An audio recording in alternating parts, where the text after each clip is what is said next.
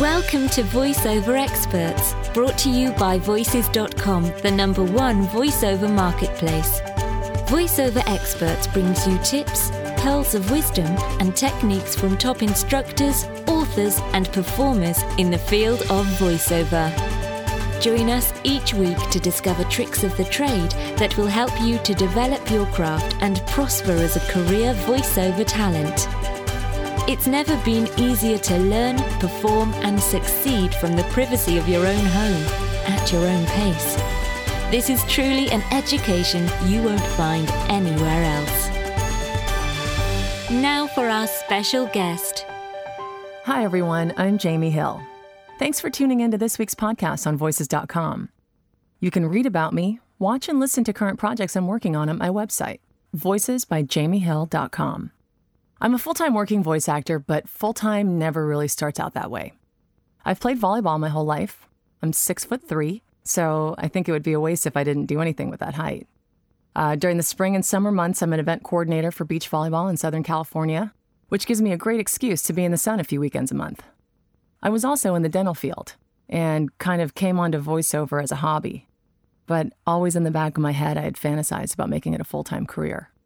I just really wasn't necessarily ready to make the leap.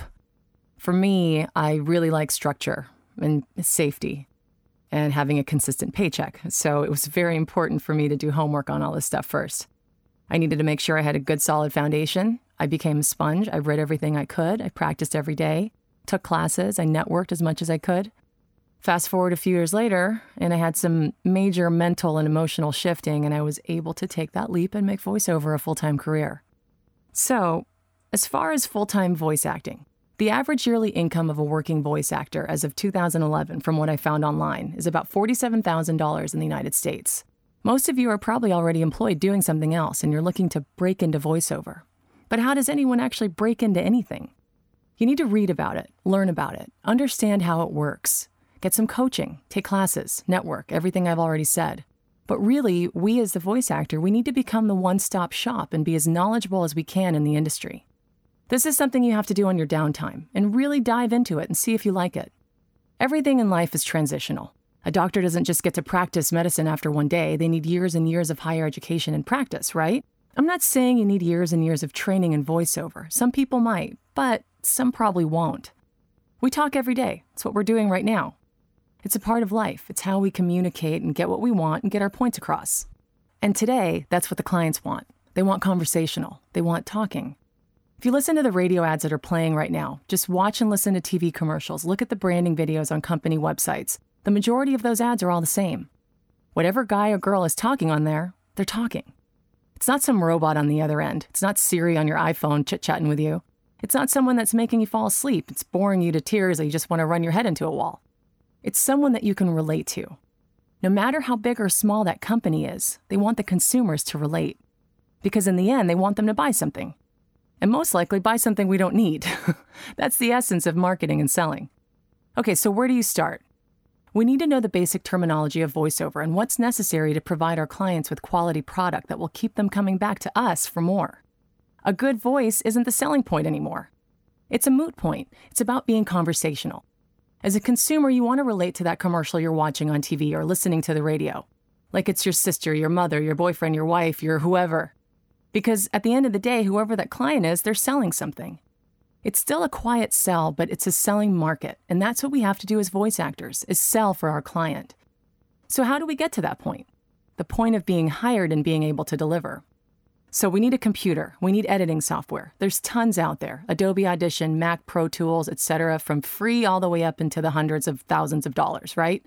You need a microphone, preferably a non-USB connected mic, and actually know the difference between what a dynamic and a condenser mic are and see what options are out there in your price range. You need a soundboard or an audio interface that you can connect your mic to with an XLR cable. And if you don't know what an XLR cable is, Google it. This is what I mean about knowing the terminology. We need to know what components are necessary in order to produce the end product, and that end product is us, it's our voice, and as best as we can make it sound. So, back to what we need. We need a space where it'll be quote unquote soundproof. Not all of us can afford to have a full studio, so make do with what you have. Use a closet, use a walkway, make the sound as dead as possible. be that with clothes or some other form of insulation. I've heard of actors recording in their car.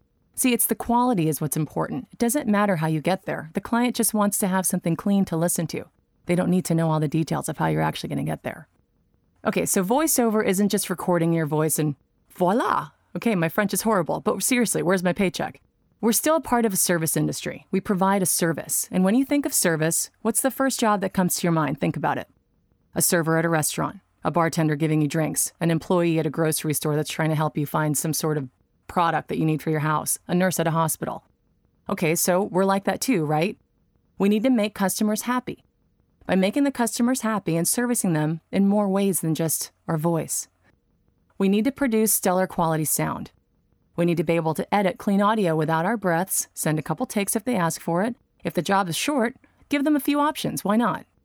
You have to be communicative with the client. Ask them what kind of audio format they need for their files before you start working on their jobs. Do they want a WAV file? Do they want an AIFF file? Do they want an MP3 file? You have to know the rates for each type of voiceover job you're doing. Know what a TV commercial is, a radio commercial, what a local spot is versus a regional or a national spot. And then also know what all these are, because these are all the types that we're doing right now explainer videos, branding videos, IVR, corporate narrations, non broadcast internet, training or instructional videos. Also, what you're going to charge. Are you going to do per finished minute, per project? Also, where is it going to be airing? That might reflect on how much you're going to charge. And also, really be on top of your client. Ask them what they need. Is everything all right with what you sent? Are the files clear? Are the files corrupted? Do you need any revisions? Just really check up on them, see how they're doing. But you know, just check in. Be willing to work with them. I'm not saying be a sucker and do everything at no charge, but you have to be understanding and empathetic with them. Because guess what? Most likely they've got someone on their tail too. They have an end client that they're working for. Like for me, I had a client come at me with a line change. Just wanted to add the number to the part of the street, right? No big deal. We had already agreed to a good price on the spot. It was a local TV commercial. So I said to him, No problem, I'll send over a few options. His response to me verbatim, Good to hear. I wasn't sure I've had people get angry whenever a small word change pops up. See, to me, that kind of bums me out because this is where you have to be kind of easygoing. You need to decide where the line is, and as long as you're not being taken advantage of, go with it. I told him, I'm like, I'm easy to work with. I want you to keep coming back for me. I don't want to like have friction with you. So the easier you are to deal with, the more likely they'll want to work with you again. All right, so being able to provide service options of having the home studio set up properly for the audio recording, editing, audio video engineer, being able to provide music, script writing, any other services that can eliminate the other avenues of people if it's necessary. Or at least know the right people who can help along the way. And if you don't know people, check out LinkedIn or Facebook. There are tons of voiceover groups out there with voice actors that may have the same questions you have or advice to give people are going to help. I don't think people are going to be wanting to push anybody away. But if all else fails, just Google it. Everything is on there. You can find everything on the web. The end point is making the client happy, and sometimes they don't have access to all of those options. And sometimes the clients don't even know what they want. They're going to give you a vague description of the sound they're looking for. Request male voices, female voices, both. There's going to be those few adjectives of what they're going to say girl next door, friendly, believable. And what we're supposed to deliver just off like two adjectives? But you know what? We have to. We have to be self sufficient. We need to be able to read the copy, understand who the copy is reaching out to. From there, we deliver our best auditions and deliver our best final product when we're hired. When clients listen to your auditions and they like what they hear, you're already one step ahead of everyone else. So don't be so hard on yourself. It's actually a numbers game. You're not going to get hired for everything, so just get out there as much as you can and don't take it personally. Keep it simple. Just slate your name before your auditions. Just give it your best shot. You want to just make sure you're responsible, well liked, and deliver everything on time.